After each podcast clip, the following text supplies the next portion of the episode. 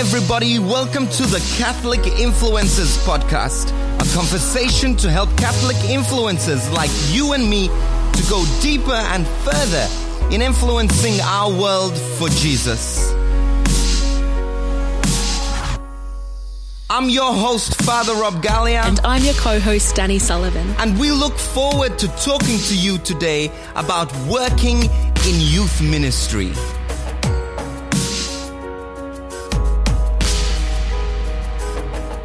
Youth ministry, I think this is one of the most challenging ministries that exists in the church. Uh, youth ministry can be working in a youth group, but it also can be working at home with your young people. Well, I have my co-host with me. Hey, Danny. Hey, Father Rob, how's your week? My week's been good, a bit challenging. I just dropped my iPad. Can you believe it? I can believe it, but it's annoying for you. It is annoying. I don't know. I have to look for somewhere to fix it. But anyway, back to youth ministry.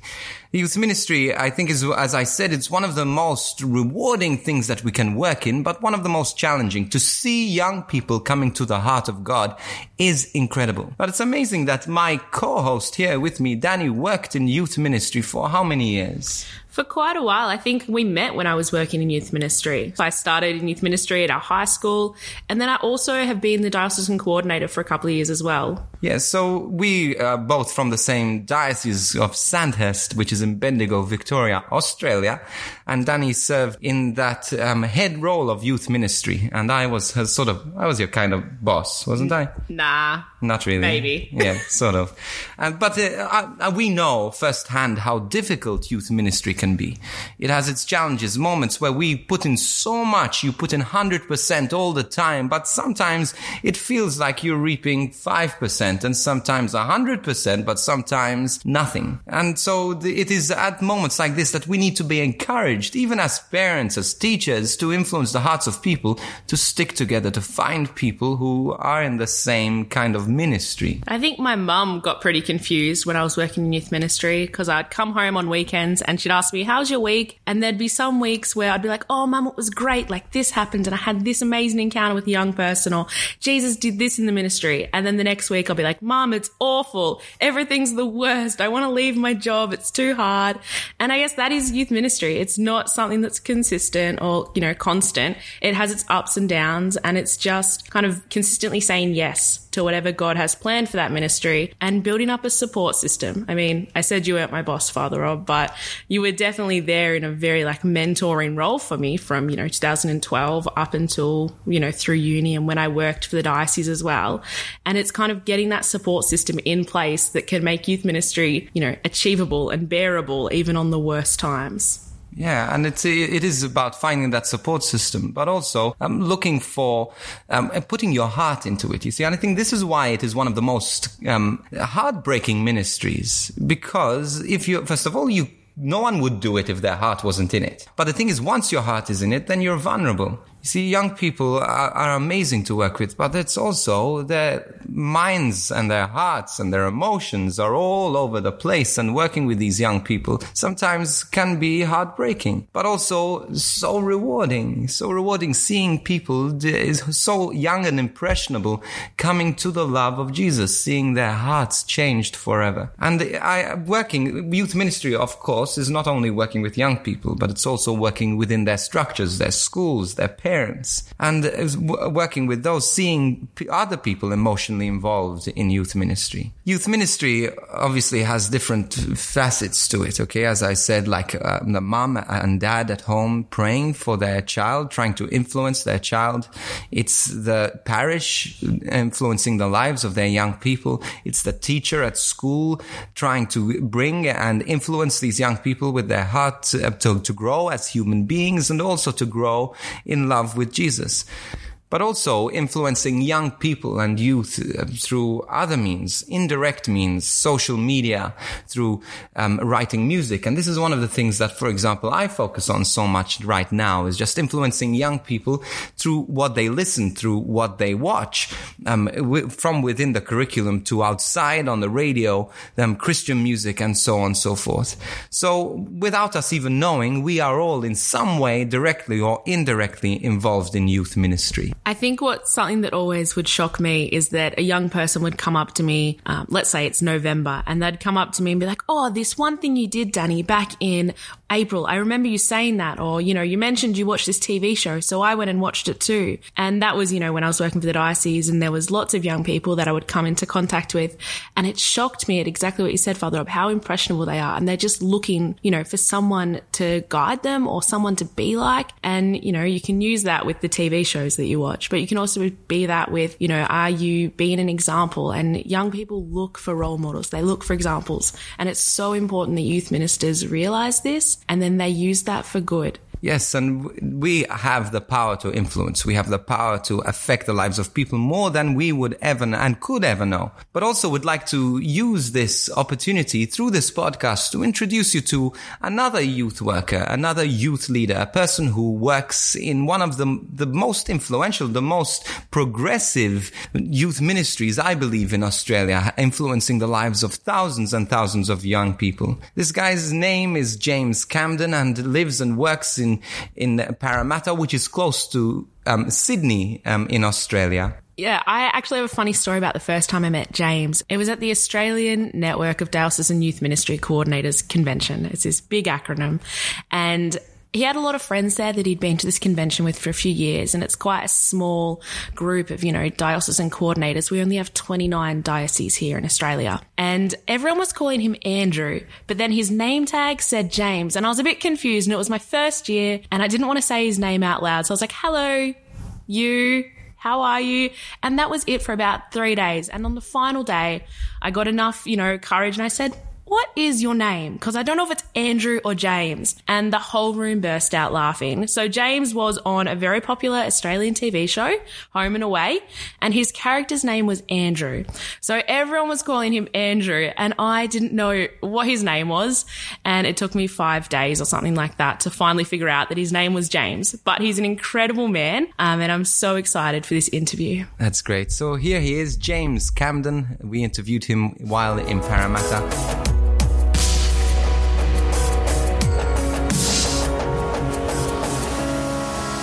So I'm in um, Parramatta at the moment speaking at an incredible event called Lifted Live, which is organized by the Parramatta Youth Ministry. And the person behind all of this, the person organizing this is, is a man called James Camden. Now, James he works in youth ministry. He's the head of youth ministry within the Parramatta Diocese. Um, he's a father, father to three kids. And interesting fact, uh, also you were on Home and Away as well. So a big television show in Australia. And, but he's passionate about youth ministry, about working with young people. Welcome, James. It's just a, a pleasure to have you here. Good to be here. So, James, I'm going to get straight into this. Um, I'm just I want to ask you why youth ministry? Why youth ministry? There are so many easier things to do in life. Why did you choose to, to work in youth ministry, and why do you choose to stay here working in with young people? Yeah, well, I uh, I wasn't ever in this industry. I um, was doing journalism at university, and I actually got an internship with Channel 9, and I worked for Nine News for about six months. And this was a really coveted position to get. Um, you know, there's thousands of people wanting to be journalists, especially television journalists. And so I got this gig, and I was um, super excited about because all I wanted to be my whole life was a journalist. So um, it wasn't all I thought it was going to be.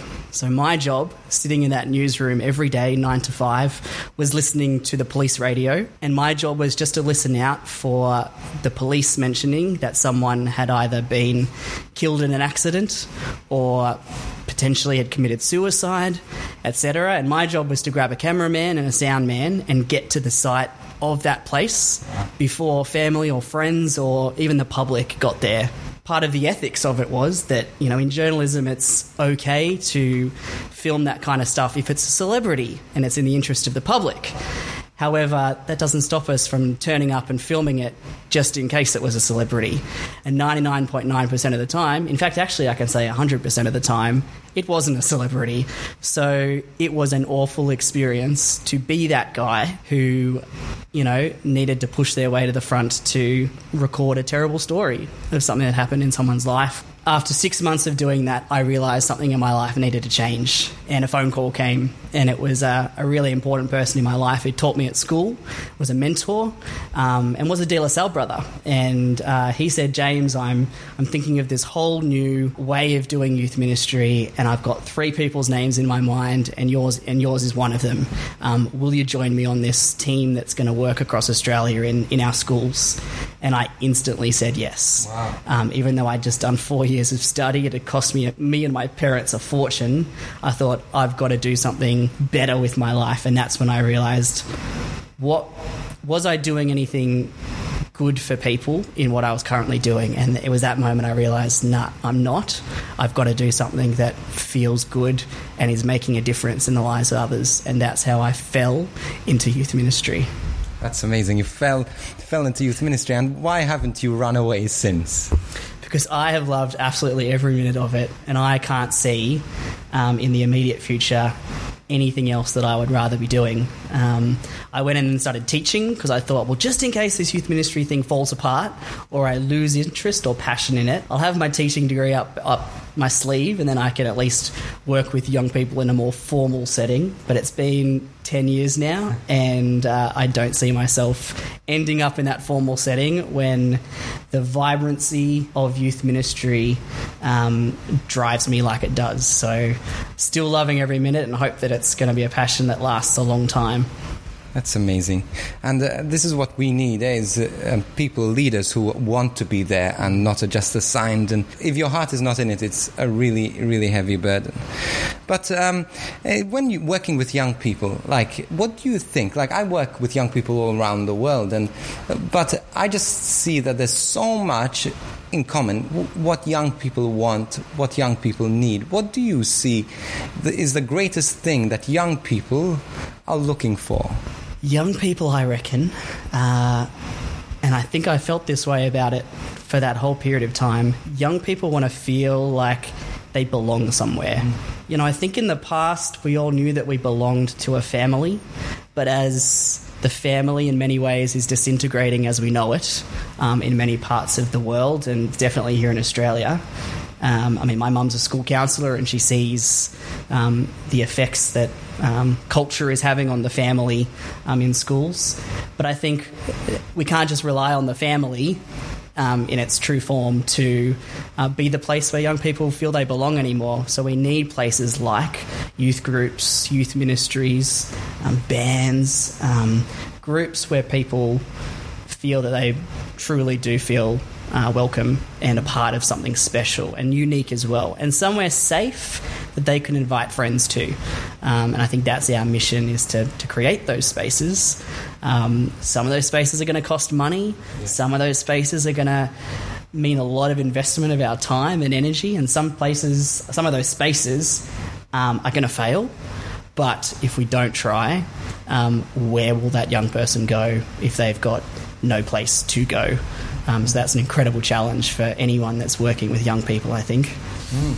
And yeah, so this is what it is. It's about a sense of community, and as you mentioned, also a sense of purpose as well within the community. Mm. Like the band, something. It's not just having a community, but also being able to um, have a purpose uh, and direction in life as well through the community.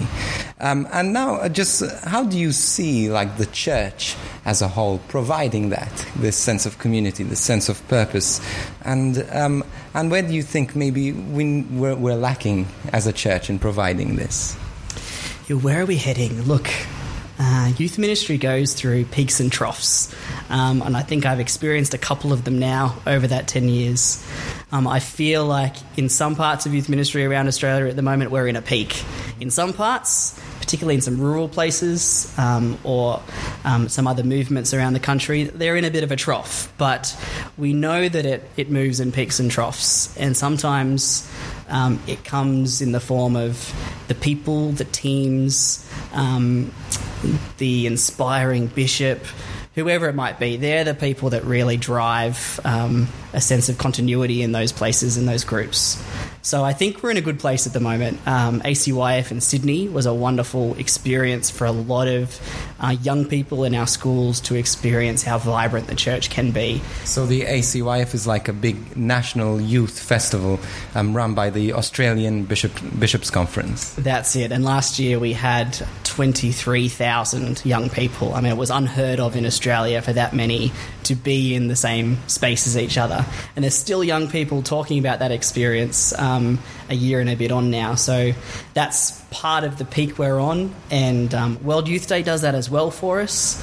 Um, and then hopefully events like we've been running today, Lifted Live, um, reaching out to young people that, you know, see church as just a building and, and an experience on the weekend at 9 o'clock or 10.30am, um, but that it's so much more than that. And that's something that Parramatta is really striving to to achieve. And we have a really inspirational bishop that keeps reminding us that we have to be a church that is inclusive, that is welcoming, that pushes boundaries, um, and is always in dialogue with itself and with everyone um, around it. So I'm, I'm working in a really exciting place at the moment, which is, is great. That's amazing. And uh, actually, the bishop uh, of this diocese um, was a refugee himself, and uh, it's a, an incredible story. Um, but yes, so it's about creating community through events, through big events, but also through um, encouraging parishes on a local level to, to feed their own sheep as well. Because it's not about creating events in isolation, it's about uh, discipleship and, and evangelization, mission and maintenance. That's the needs for both. Now, I'm just going to talk to you like a little bit about your work as a youth minister, and I suppose this is the same with teachers or even anyone who works in some kind of youth ministry, is that pressure um, maybe to put bums on seats. You know, we're employing you, we're giving you this money, which is probably not much at all, like considering youth ministry and considering what you could be getting. And the pressure is constantly measured by people, even priests, as bums on seats. So, it, hold on, you've been in this job for five years, ten years, but I haven't seen any more bums on my seats in my pews. You know, how do you deal with that pressure? This is the greatest challenge I think we face is formation of our clergy, our parish staff, our diocesan staff, even some of our families out there in parish land, is helping them um, come to terms with the fact that we're not about putting bums on seats. If, if bums end up on seats, that's great, and and definitely that's our one of our goals um, in what we do. But um, we can't control that. We just had an interesting experience where we took 171 young people to World Youth Day, and the number one question always is, well, what do those young people do when they come back? So for the first time in five or six World Youth Days, we actually said to them, We do not expect anything of you when you return from World Youth Day. We know and we trust that whatever the experience you had at World Youth Day is going to transpire into your personal life and into the circles and the lives of people that are around you. And we finally trust that that actually is what occurs because of you know tens of years of um, of seeing and speaking to people all these years on. That's the after effect of World Youth Day. It's not necessarily that you go back and start a youth group or that you suddenly become you know the head Eucharistic minister at your parish. Many do, and that's wonderful. That's an extra spin off, but it's not the true purpose of some of those big things we do in the young church. Um, it's sowing seeds, ultimately. Sowing seeds, absolutely. And we won't know what those trees will look like or how big they will be for a very, very long time. Yeah. That, uh, that's true, and I think that, and it's always juggling that as well. Not the pressure, not to feel like you, you have to save the world. And I think of Jesus often. You know, he surrounded himself with twelve people.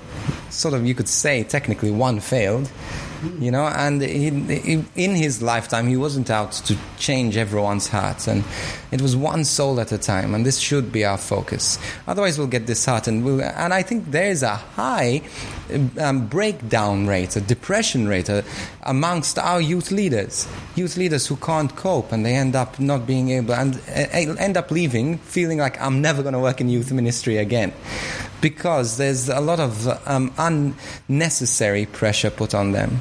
Now, another pressure, but also beautiful gift, also is family. Family, you know, it's not a nine to five job. Very often you're working nights and you um, away on retreats, and then you're away at World Youth Day, and then you are the ACYF, and are running so many things. What about family? Three kids, a wife. How do you continue to minister to them and let them feel that they are loved? Yeah, look, my life had to take a bit of a, a pivot when I was called to, to marriage, and that was uh, about five years ago now. Thankfully, my wife had been in my life for a long time, so she knew what my passions were. I know what her passions are, and she knew that youth ministry was one of those things that was going to be a core element of my life for, for a long time. Um, but now we have three beautiful children, and um, it's hard work. It's hard work for her when I'm away. It's hard work for her when I work those long days or nights. Uh, we're often a little bit on call as well because um, many of that grassroots youth ministry that we so badly want to be happening, they happen at night time. Mm. And that's traditionally when I should be with my family, helping with dinner, bathing, showers, crazy tantrums, uh, fighting in between each other, and then ultimately the long process of getting them to bed after a few stories. We have to manage the fact that I will take phone calls sometimes at the, at night. I think my kids know that that's a part of my life. They understand that daddy's got to take this phone call because it's really important for somebody else um, out there that really needs me. But I also have to, to put boundaries in place. Mm. Um, there was a classic example for for a few weeks where a priest was calling me every night at 10 p.m. and that was just because that was finally the time of the night where he had a moment to make the calls that were really important to him that he couldn't make during the day about something. And unfortunately, I was on that list of people yeah. who he wanted advice from about things. Yeah. But I eventually had to say to him, I had to remind him that look, I've got a family, and and you know after seven thirty, that's that's the time where I, I just can't take um, these sorts of calls. But I, I promise I will speak to you at 8.30 tomorrow morning. It's about being really upfront about those boundaries because a lot of people in youth ministry are burning out yep. because they're not putting those boundaries um, in place. I know for other members of my team, you know, they take a lot of calls from young people um, in the evenings. And they too, they've got a, you know, conversations sometimes aren't as clear after eight o'clock at night. And I think they're the conversations that you want to say to someone, let's have these tomorrow after mm. you've had a sleep and you're ready for a new day. Let's not have these conversations when we're tired or upset or struggling with something. Um, let's let's talk in the immediate, but then let's pause and say let's let's really you know get into the depths of it tomorrow when we can really give of ourselves wholeheartedly and and hopefully give some really great advice or, or connect them to the right person. Yeah, but. I love my family, and my family um, are incredible. What they let me do for so many other young people, and I, I can't wait for the day when my kids are old enough to understand that other young people need other men and women in their life, like youth ministers, to be that person that they can have a chat to, um, or to meet them somewhere for a coffee or a milkshake, and and just you know give them a bit of joy and a bit of love, um, and that's what we're we're striving to do. But this is uh, beautiful about setting boundaries and always putting family first. Yes. I suppose family work is work, but family is where the, the, most important support comes from, and where we are called to give so generously uh, um, there first. So uh, look, um, we've reached the end of our time together with James. James Camden, as I said, is a youth minister, the he- head of youth ministry in the Parramatta Diocese, which is the second largest diocese in Australia. Oh, number six. Number six. Okay, there you go. But a, uh, a very, very um, in, in multicultural diocese, and he ha- has to face a lot of um, different sort of scenarios, different people dealing with different cultures and things like that. So, um, I just want, well, as we finish off this interview, first of all, I really appreciate your time. Really appreciate you giving um, us insight of how to influence people and the reality and the struggles that come also with youth ministry. T- tell me, I'll just maybe leave us with a, a little bit of advice for those families, maybe youth leaders, maybe even teachers or any other influencers who want to work in youth ministry?